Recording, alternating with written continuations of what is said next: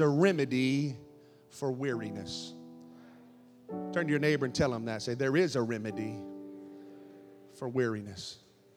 Maybe find two or three people, just kind of point at them and tell them there's a remedy.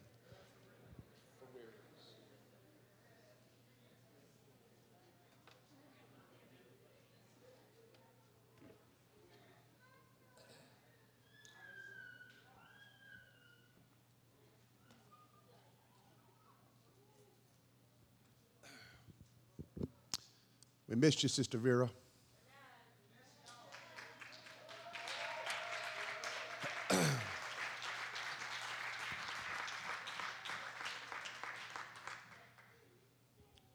may be seated. The noise of confusion, darkness, and division seemingly crescendos all around us. I'm speaking of the oppressing noise of civil unrest and disharmony that we seem to be experiencing almost on a nightly basis. I'm speaking of the political blood fight that's dividing our country in two. I'm speaking of that great cataract of oppressive noise that COVID 19 is making in our world. So much fear, so much trepidation, so much confusion, so much loneliness, so much sickness, so much loss. Turn on the TV, pick up the newspaper, go online, but whatever the dealer of disaster you may choose, you'll only be bombarded by a barrage of bad news. Those in the church, those out of the church, dealing with financial strain, seemingly surrounded by sickness, some separated from the church because of that sickness, confused about what tomorrow is going to hold, some unsure of what to even do in their todays, family struggles due to the pressure of what we're facing. Loss of jobs, loss of hours, loss of security, loss of some, the peace of mind on and on we could go, regaling the hearer of the challenges that we're all facing and that we have all endured these last few months. And some sit in the room even today, weary from it all.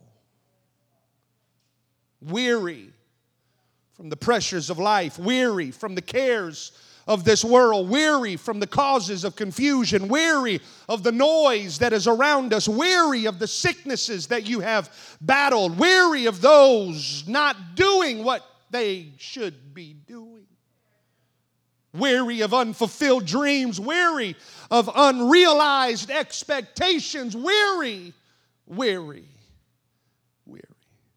You're not backsliding, you're just weary. You're not necessarily giving up, you're just weary. You're not turning your back on God, you're just weary. The Bible would describe it as a trial of our faith. You and I might would describe it simply as being weary. The prophet Elijah in 1 Kings understood well the plight of more than just a few in the room today. Forget the picture now. He had just prayed fire down from heaven. He had defeated hundreds, over 800 false prophets. He had went to battle and destroyed these false prophets of Baal and other false gods. And once again, Elijah has reestablished the one true living God in the land. Yet, as we discussed a few weeks ago, many times it's after our greatest victories that we then encounter some of the greatest attacks from the adversary.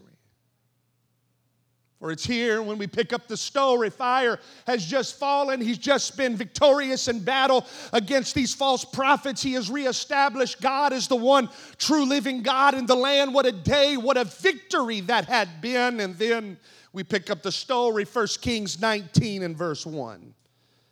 And Ahab told old Jezebel, all the stuff that Elijah had just accomplished by the hands of the Lord. And withal, withal how he had slain all the prophets with the sword.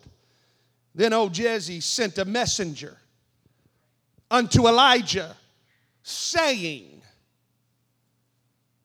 So let the gods do to me, and more also, if I make not thy life as the life of one of them by tomorrow about this time.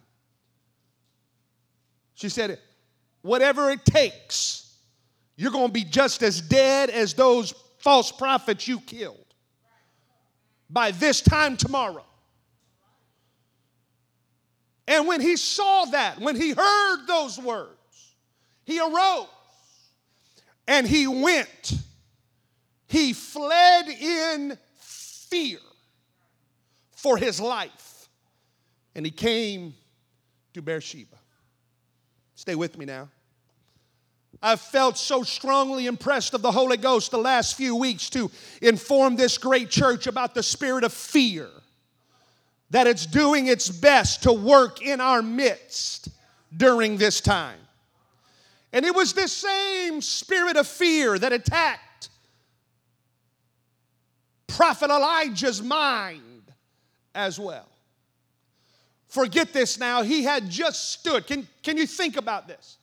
Can you think about how awe inspiring, how just uh, what a what a monumental moment it must have been when he prays and fire falls from heaven. Mere yards from where he is. Now we're amazed when we look up into the sky and we see a falling star. Can you imagine what it was like to have so much fire fall so close to you that it literally melted the stones. But he stands because he wasn't afraid. and then he willingly and bravely begins to chase after over a hundred false prophets. And he goes to battle against them. And he is victorious in battle against them because he was not afraid. But now we find him running away in fear because of the mere words of one woman.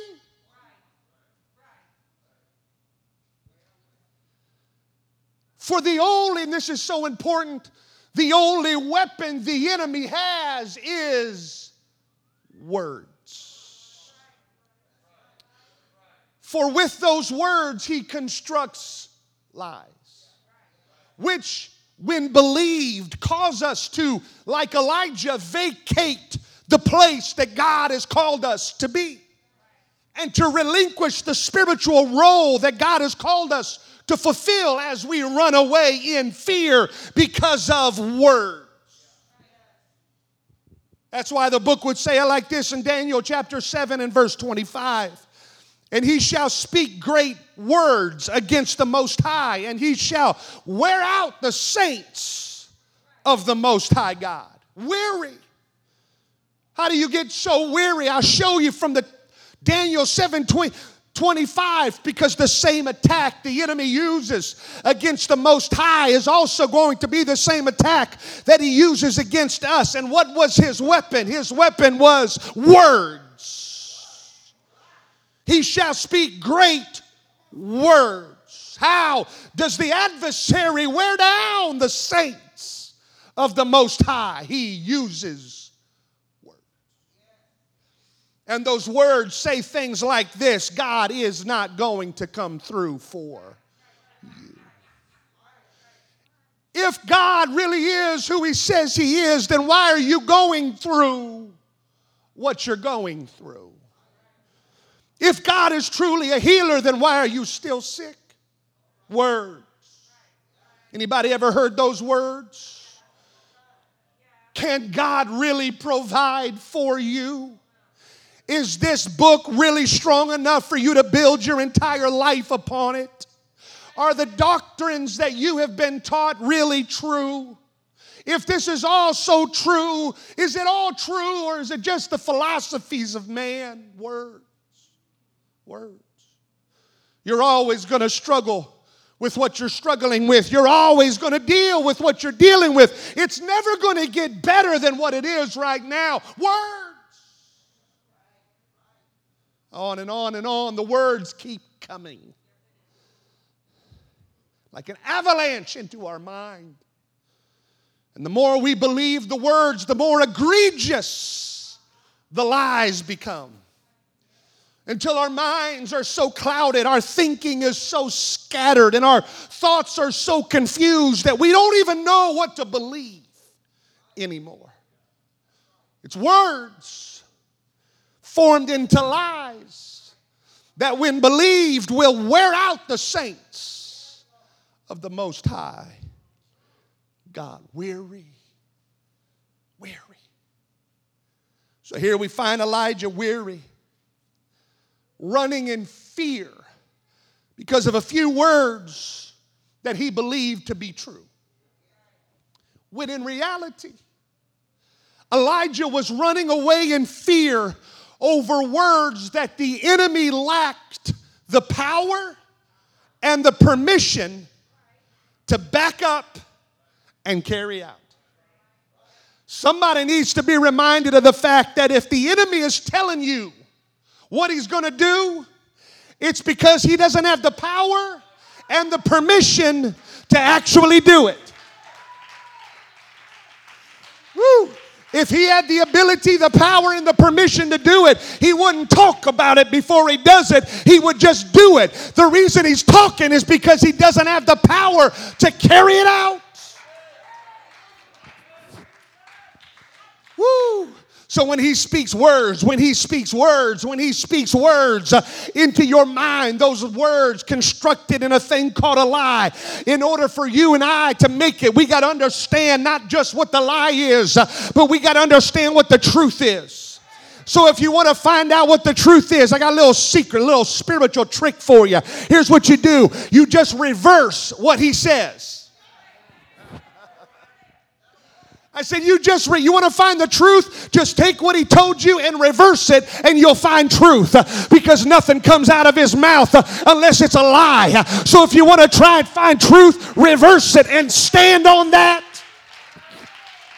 So if he's telling you you're never going to be victorious, uh, then just reverse that and stand firm on the fact uh, that no weapon formed against me uh, is going to prosper. If he tells you that he's more powerful than you, uh, you need to reverse that and stand on the truth uh, that greater is he that's within me uh, than he that is within the world.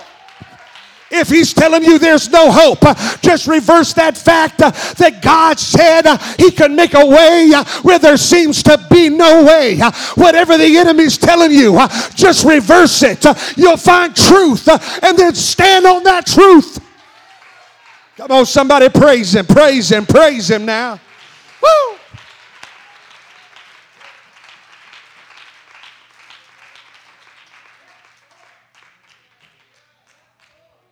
Somebody said amen. amen. And so, as we go back to our story, I want to show you, I just want to peel a few layers from our story for your hearing today, and I believe the Lord is going to help us. I want to show you from this story and from the life of Elijah a characteristic of someone who's battling this spirit of fear. First Kings chapter 19 and verse 3. I can't, I can't shake this. I, I feel the Holy Ghost very strongly to address and to confront this spirit of fear in this church. I want to show you a characteristic of someone who is struggling with being bound by, controlled by a spirit of fear. 1 Kings 19 and 3. And when he saw that, when he heard, when he seen Jezebel's words that had come against him, telling him this time tomorrow he's going to die. When he hears these words, he arose and he went for his life. He ran in fear for his life. And he comes to Beersheba, which belongeth to Judah. Now, watch. If you're just reading it quick, you'll miss it. and he left his servant there. The very one who could have helped him, the very one who could have supported him, the very one who could have given him care during his moment, he leaves him behind. And this is the position that we find him in next after he leaves his servant behind. We pick up our text, 1 Kings 19 and 4. But he himself went a day's journey. So he leaves his servant behind and he himself goes a day's journey into the wilderness. And he comes and he sits down under a juniper tree and he quest and he request, requested for himself that he might. Weary. And he said, It's enough. Now, O Lord, take away my life. For I am not any better than my fathers. I don't have anything more than what anybody else had. I, am a prophet of God, I'm a hand of God, but I, I don't have anything greater. There's nothing within me of significance. Just want to die. Notice now the spirit of fear will always attempt to get us to separate ourselves from those that He knows have the power to support us and help us. I'm teaching good right now. The spirit of fear will always do its best to isolate us from the church. For he knows that within the church is the sustenance that we need to survive. And I'm not talking about the building, I'm talking about the people.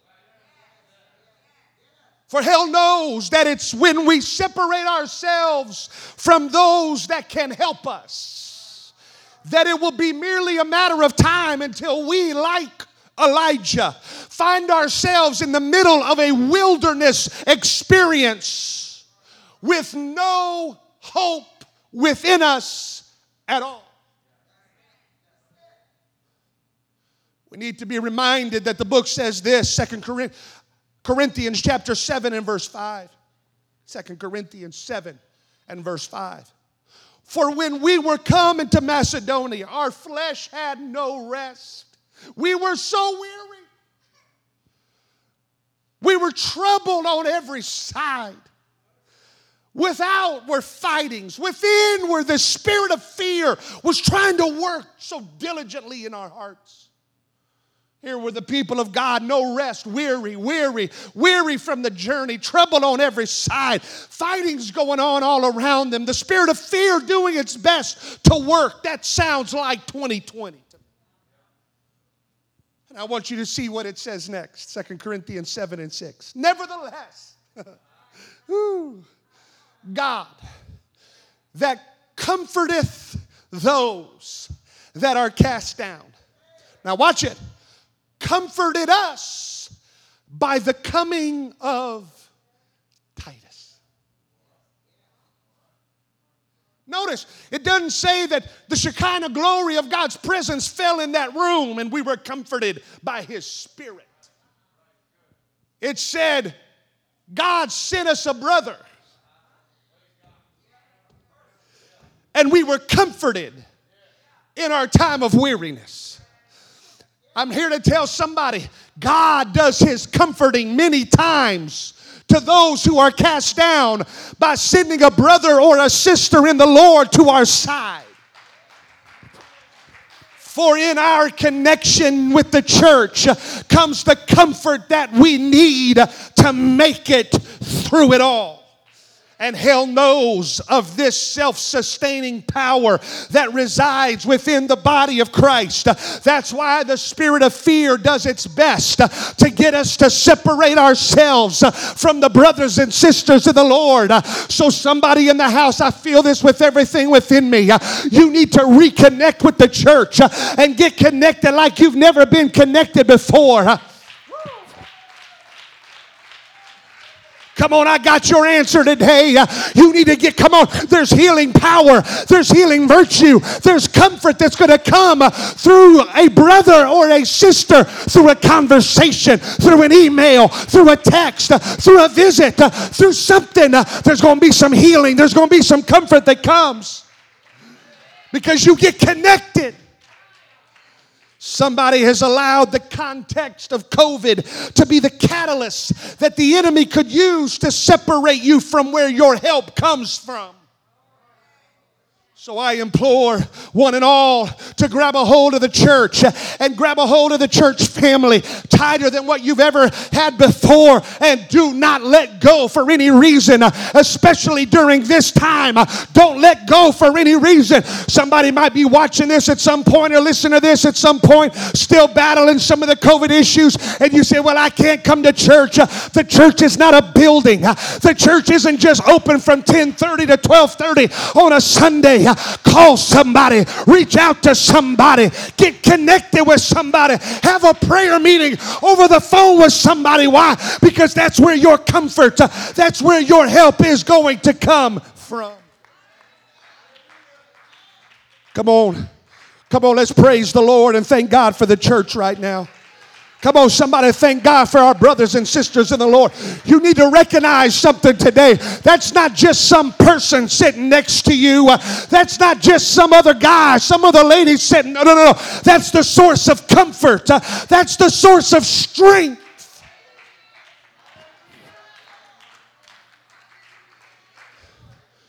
So don't allow the spirit of fear to isolate you.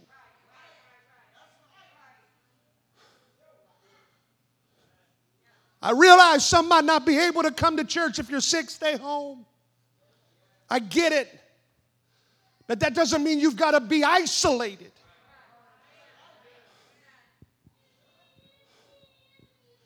You know, the body of Christ went a long time before they had church buildings.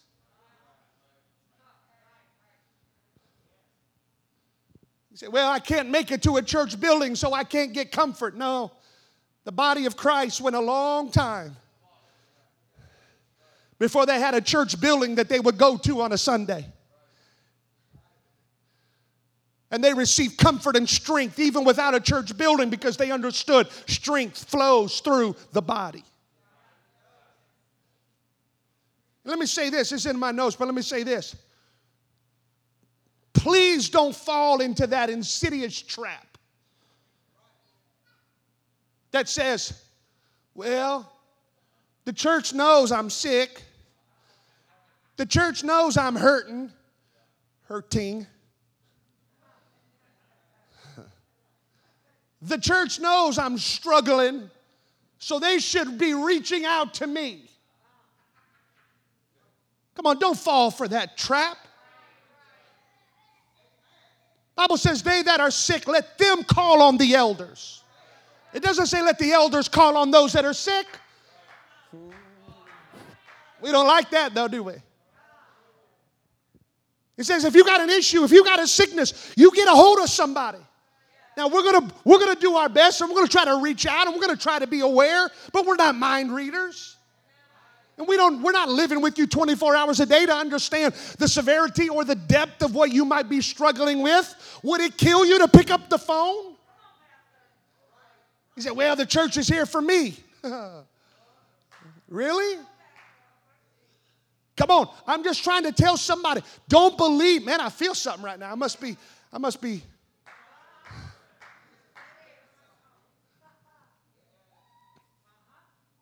Here's why that lie comes to people because the enemy knows if they'll believe it, it'll isolate them. Well, I just don't understand why the church isn't reaching out to me and nobody ever calls me and nobody does this, nobody does that. So here's, I'll show them, I'll just isolate myself even more. And if you're not going to reach out to me, then I'm not going to reach out to you. And we, and we feel good in our flesh, and the whole time the devil's over in the corner laughing his head off because he understood I just isolated them from the very place where they are to get their strength. Come on, who cares if you call us or we call you? Who what does it matter? What matters is you get connected with the body of Christ. Well, I got a few amens on that. It's true nonetheless. It's true nonetheless. The reality is not who called who and who reached out to who. What's more important? The important thing is that you got comforted. How we got there is irrelevant. Mm. So here we find Elijah running in fear. Fear. Separating himself from those that can help him. Separating, you stay here, you stay here. I'm gonna, I'm gonna go on, but you just, I'm gonna move on without you. And when he does, he gets into a wilderness experience with absolutely no hope, wanting to die. So then we pick up the story again, 1 Kings 19:5, and as he lay and slept under a juniper tree. He's so weary, so weary. Stay with me now. That he collapses under a tree and he begins to sleep. But a few verses later, and we'll get there in just a moment, but a few verses later, it was an angel of the Lord that comes to him in order to tell him that the journey that he was to make, the journey that was ahead of him, the journey that God wanted him to go on, was too great for him. In other words, it was not too great for him, as in, you're not going to be able to accomplish it. But in other words, Elijah, the journey you have been called to make, think with me now, is too great to accomplish simply by doing what you know to do in the flesh in order to combat your weariness. Elijah, you think you need a few hours sleep and it'll cure what is causing you to be so weary. But a few hours sleep isn't going to sustain you for the journey you have been destined to accomplish. I need your minds. And here's why because Elijah's weariness was not due to the lack of sleep. Therefore, a few hours shut eye under a juniper tree couldn't fix that.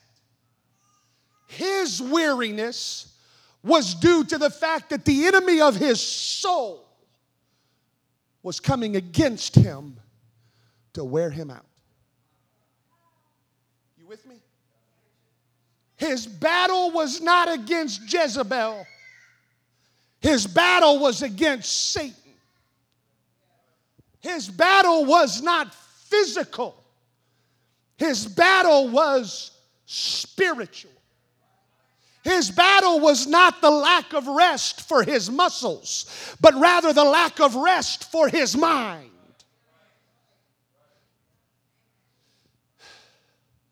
That's why we read this next.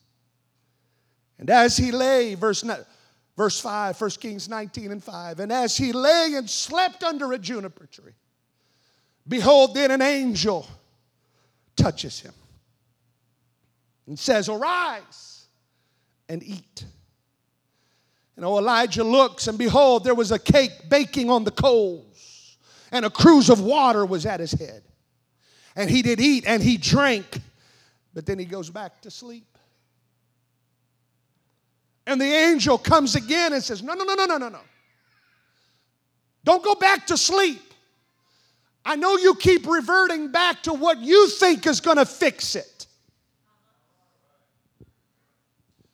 But you need to wake up and partake of what God has provided. The angel comes again a second time and touches him and says, Arise and eat. The journey is too great for thee. And so this time Elijah arose and he did eat and he did drink and he went in the strength of that meat 40 days and 40 nights unto Horeb, the Mount of God. it was a supernatural provision. That when he partook of it, sustained him for 40 days and 40 nights. I need you to see that what Elijah needed could only be provided for him miraculously, and not that which he could provide for himself. Oh, Somebody needs to know today, and I feel the Holy Ghost. I, I, need to speak this the way I feel it in my spirit. Somebody needs to know today that that which you need is not that which you can provide for yourself. You need miraculous provision. Somebody's weary today. I said, somebody's weary today and you think, I'll just shake myself out of this. No, you can't. The journey's too great for what you can do on your own, with your own ability, with your own strength. Well, I'll just will myself out of this. No. I'll just force and push my way out of this weariness. No. For you and I do not possess within ourselves that which is necessary to finish the journey that God has called us to finish. That's why we need to partake of the supernatural strength that can only be given to us and provided by God. I might not be preaching to everybody, but I'm preaching to somebody. The other thing I need for us to see in our story is that the provision, this is good, had already been prepared. Even before Elijah knew anything about it. For he was asleep when supernatural provision was being prepared and he was unaware of the fact that God was preparing everything that he was going to need. But even though Elijah was unaware of the provision that God was preparing, God was still preparing it for him nonetheless.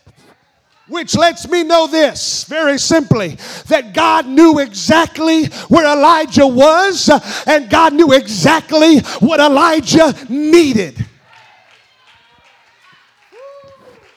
I've come to preach to somebody right now. If that was true for Elijah, it's true for you right now. I know you're weary. I know you're alone. I know you're all kinds of messed up. I know you don't know what tomorrow holds, but I've been sent by the Holy Ghost to tell you God knows exactly where you are, and He's already prepared what you need to sustain you for your tomorrow. It didn't catch him off guard. He knows right where you are. He knows the journey that brought you here. He knows every he knows every circuitous route that brought you to the place where you are and he's already provided everything you need.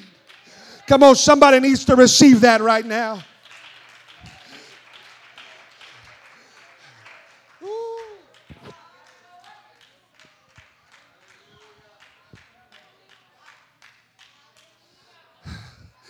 I feel led of the Holy Ghost to encourage someone to stop praying the prayer of God, I need you to provide this and I need you to provide that.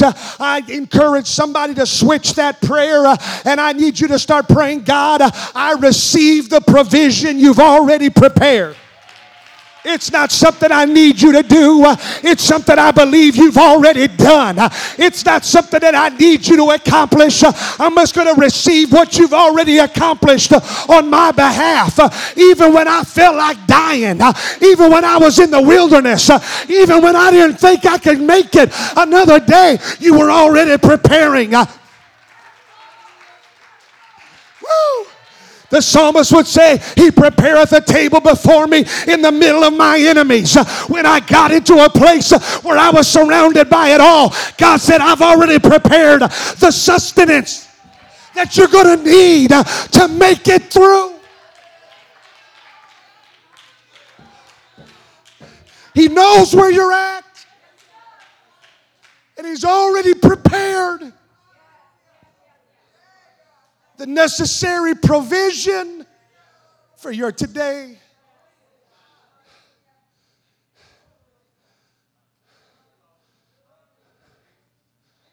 But the thing that I need us to see is that it was not enough for provision to be made. If Elijah doesn't wake up,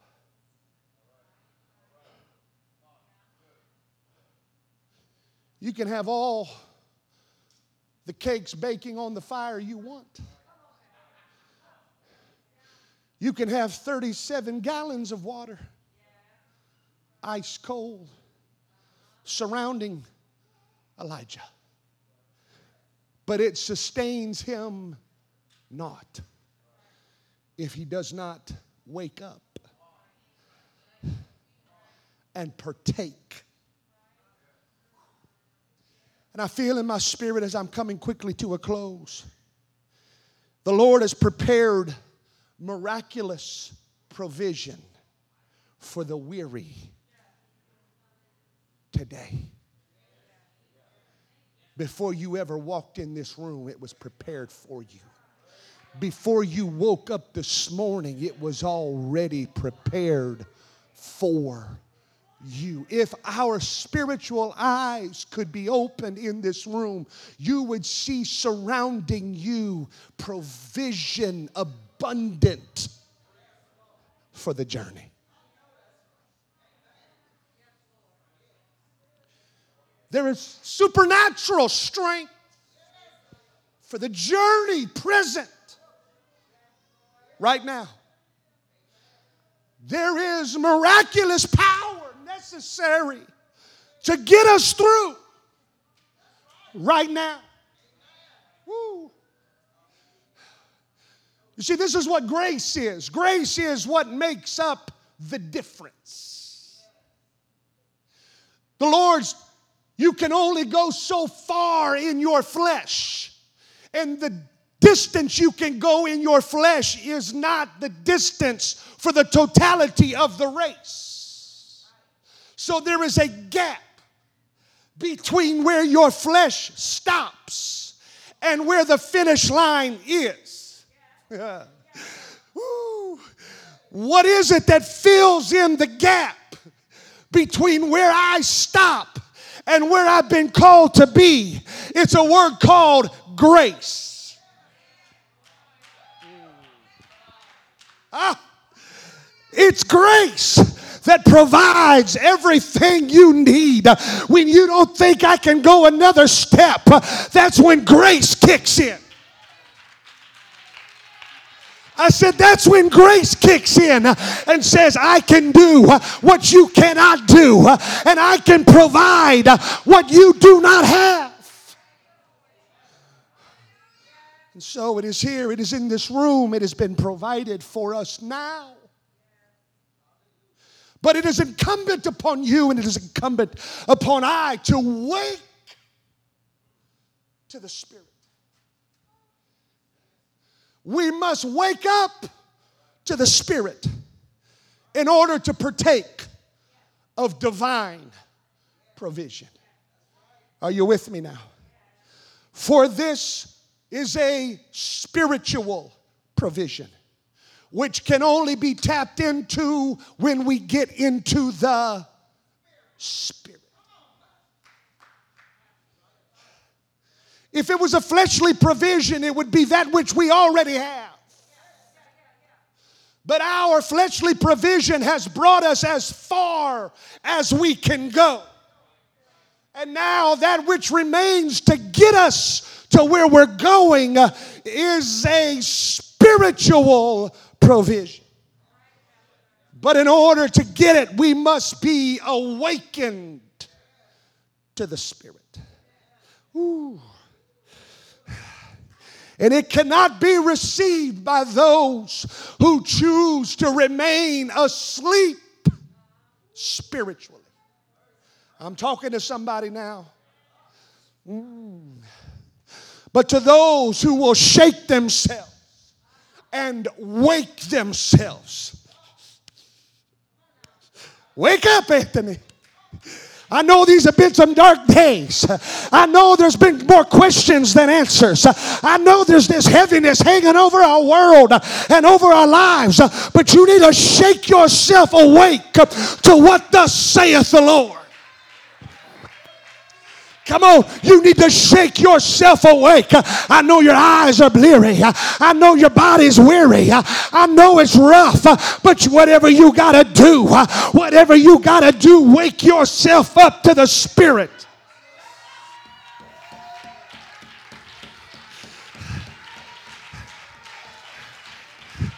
Listen, I know church online isn't the same as church at home. And I know sometimes after online services, we might have felt like we hadn't been at church at all. Come on. And I know we haven't been able to lay hands on one another and pray one for another. And we haven't been able to all the stuff that we're used to have. And if we're not careful, it could have lulled us to a spiritual slumber and to a spiritual sleep where we are not in tune and awake to the moving of God's Spirit. But He sent me to tell you that which you will need to make up the difference from where you stop to where you need to go is going to be obtained if you will awaken to the Spirit, tap in to the Spirit, be alive to the Spirit. For it is a spiritual touch. It is a spiritual impartation. It is a spiritual encounter that will give us provision.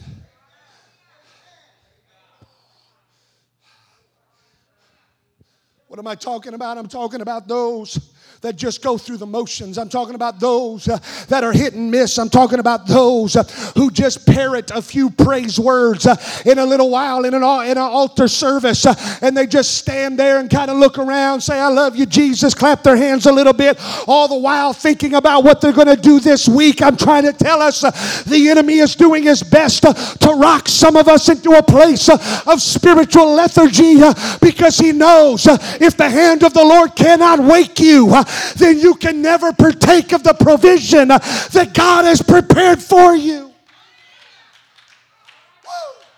I'm talking about those uh, when the presence of God moves into this place like a rushing mighty wind, uh, and they sit unmoved and unwilling to pursue it, uh, and then they wonder why they don't have uh, what they need, uh, and they wonder why they struggle with all that they struggle with. Uh, it's because you're asleep in the Spirit. But if when the hand of the Lord shakes you, and when the Spirit of the Lord shakes us in this place in the next few minutes, if we will feel it, and we will open our eyes and we will lift our head and we will pursue the spiritual things. Within that pursuit of that which is spiritual, we will find spiritual provision. Wake up. Wake up. Wake up. I know the spirit of fear has been against us. I know we may be weary in body, but we need to wake up to the spirit.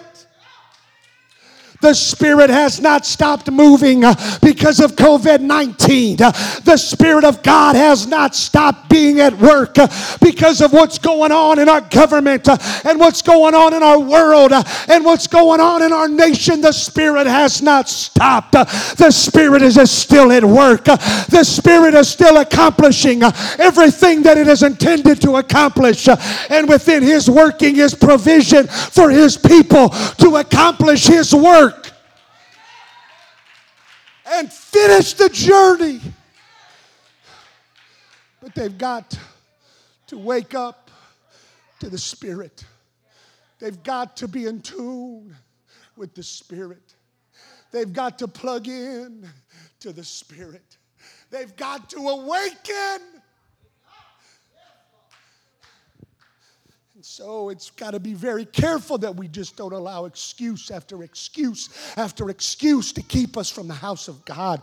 We can't just allow excuse after excuse uh, to keep us from our relationship with God. Uh, we can't allow excuse after excuse to keep us uh, from plugging into the presence of Almighty God in a service right now. Why? Because we need to wake up. We need to wake up. We need to wake up to the moving of His Spirit because within it is provision necessary to make it. Ooh, man, I feel such a burden to preach this. The enemy's doing his best to move us to a place of sleep and to a place of slumber. And slowly he rocks us. Slowly he rocks us. We don't go from sky high spiritual to dead overnight, dead asleep overnight. We don't do it, but slowly the world rocks us. Slowly our day rocks us. Slowly the issues rock us. Slowly the issues of our life rock us. And the turmoils and the struggles uh, and the questions and the difficulties of life rock us, rock us, rock us, and our eyes grow heavy. Spiritual eyes grow heavy. It would just be easier. Just give me a little while. Let, let, let, let, let, let me just coast through this service. Let me just sleep through this one. Oh, I'll be here. I'll clap when I'm supposed to clap. I'll say amen when I'm supposed to say amen. But inside, I'm spiritually at a slumber. I, I, more than likely, I'll be back next Sunday. More than likely, I'll be raring to go next Sunday, but just let me sleep through this one. And the enemy, the enemy, the enemy knows if I can rock him to sleep, I got him. Because it doesn't matter what provision may be surrounding them if they're asleep.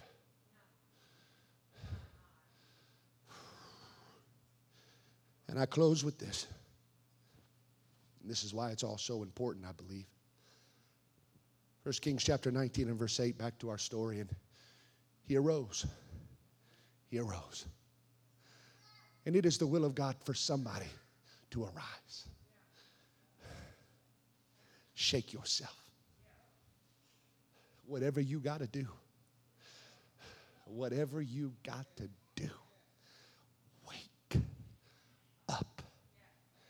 the Spirit. You say, that's a little drastic, is it? No. If it takes that to wake you up, whatever that is, do it. And he arose and he did eat and he did drink. Ready? And he went on the spiritual strength of that meal 40 days and 40 nights so that he could eventually get to Horeb, the Mount of God. The journey was too great for him. He was, he was lying asleep under a juniper tree, wanting to die. He never, in his own strength, could have got to Horeb, which was like, I don't know, it was like 100 miles away or something like that. On his own ability, he could have never gotten there. But because he awoke to the spiritual provision, partook of it, that sustained him miraculously to get to Mount Horeb. And here's what he did when he got there. Ready? Everybody with me? 1 Kings 19 16. The Lord speaking to Elijah. When you get to Horeb, there's going to be something I want you to accomplish.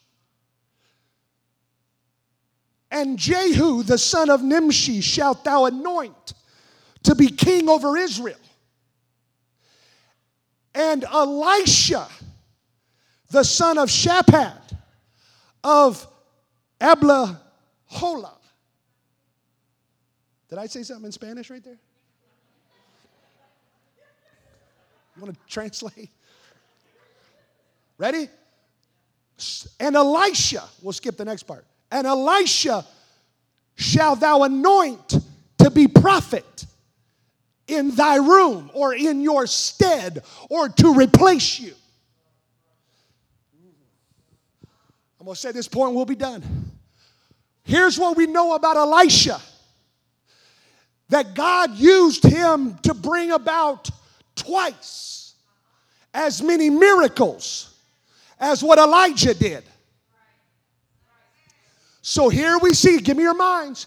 Here we see that God used Elijah to help usher in a double portion of the miraculous and a double portion of the supernatural. It was Elijah that helped usher in Elisha, which then imparted a, double portion of the miraculous into their context of their world.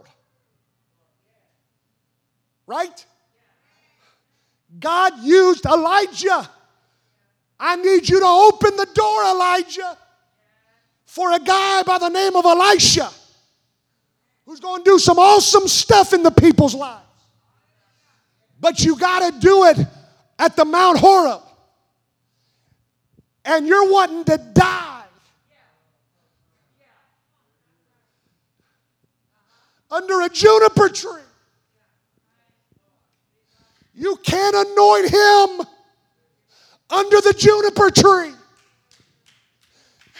There's a destination you've got to get to in order to accomplish what I want to accomplish in the world.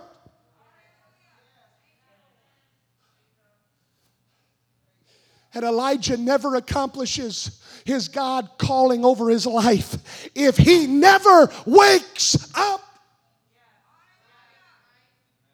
He never goes to Horeb. He never gets the oil out.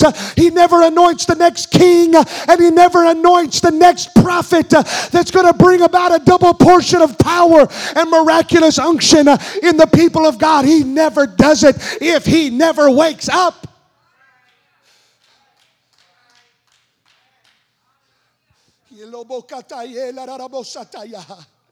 And I feel so strongly in my spirit uh, that God is desiring to use someone uh, to help to help usher in uh, a dispensation of revival uh, that is twice as great uh, as anything we've ever seen before.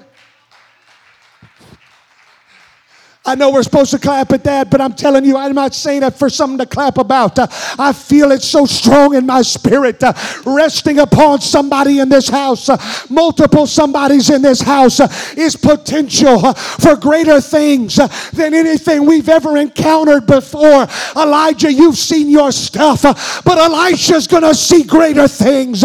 I'm here to tell somebody within you has been planted spiritual provision that is necessary uh, to open a door and make possible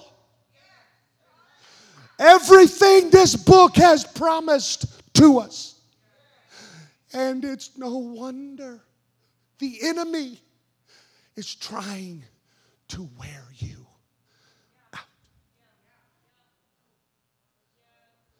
Does it make sense now, Brother Ron? Where there's a Mount Horeb experience and there's an Elisha waiting to be anointed so that he could then begin his ministry and accomplish greater things than any prophet had ever seen. Doesn't it now make sense uh, that the spirit of fear will be working so diligently in the mind, the heart uh, of Elijah to make him want to die under a juniper tree?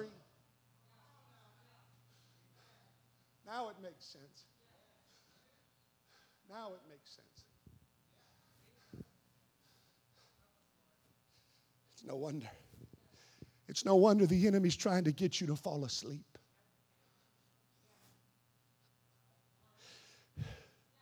It's no wonder. It's no wonder. He's trying to get us to fall asleep. It's no wonder the spirit of lethargy, and I'm almost done, that the spirit of lethargy is at work in the church. Lethargic in the Spirit. It's Sunday, I'll go, but I won't think too much about it Monday through Saturday. Thursday's online, I probably won't even watch that. Lethargic. Lethargic. Fill all my time, fill all my time with all manner of entertainment, with all manner of stuff of this world and the things this world can offer me. And I grow so out of touch the Spirit. And I'm falling asleep. I'm falling asleep. And the reason is because the enemy of your soul knows if you'll wake up, you'll see provision. And when you partake of provision, it will propel you to your Mount Horeb. And when you get there, the fulfillment of your calling will be recognized. And He doesn't want that. And so I say, as we stand, as we stand, God has sent me to this room to encourage us. Wake up. Hear me. Hear me. Listen, listen, listen. Right now, if you could see it, there is a there is a flow of the Spirit right over the top of us. It is as a river flowing over us. It is the flow of His Spirit. Within that flow, Sister Favel, is provision, sustenance, everything necessary for the journey. It's there, it's been provided. It's not something we need to happen. It's already happening. It's flowing. I can almost see it. It's flowing. But as long as we are asleep in Zion, it can flow right by. And we'll never receive it. But who is it in this room right now? Who is it in this room who will be willing to say, I will push my way into the moving?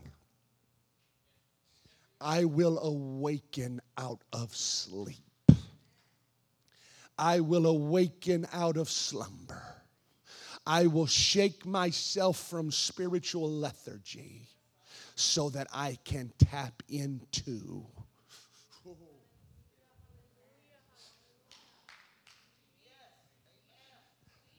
because it's not about just me getting a little blessing today. It's more than just me speaking in tongues a little bit today. It's more that has more to do than just me feeling a little better when I leave the house today. It's about a journey that I'm on. It's about a calling that's upon my life. And it's about the fact that within that calling I can only go so far. And there is a distance and a gap between where I stop and the fulfillment of what I've been called to do. And I know there's a Mount Horeb on my horizon. And I know there's a calling of God that He wants me to experience. And I know it's the will of God for me to usher in something greater than into our world and the context of my world than anything that's ever been seen before. And in order for me to accomplish that, it must be me awakening myself. Ooh. You see, here's what it is. Here's what it is. The first time Elijah, the angel shook him and he woke up and he partook a little bit, but then he goes back to sleep. What is that? That's last Sunday when the Spirit of God moved and we woke up enough to talk in tongues a little bit. We woke up long enough uh, to jump a little bit, clap a little bit, sing a little bit, but then we went right back to sleep uh, and right back to spiritual slumber and lethargy uh, of the Spirit.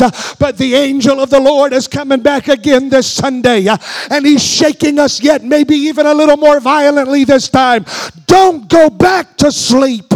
Don't go back to sleep. But I want you to partake of the provision that God has given to to you because when you do it in its essence and in its fullness uh, and in the completeness of the provision, uh, you will then have strength uh, for the journey to accomplish the call of God over your life.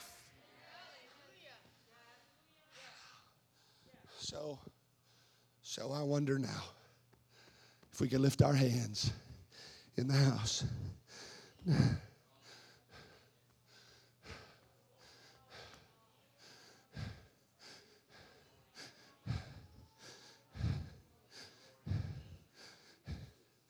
We sang about there's a shaking of the Spirit.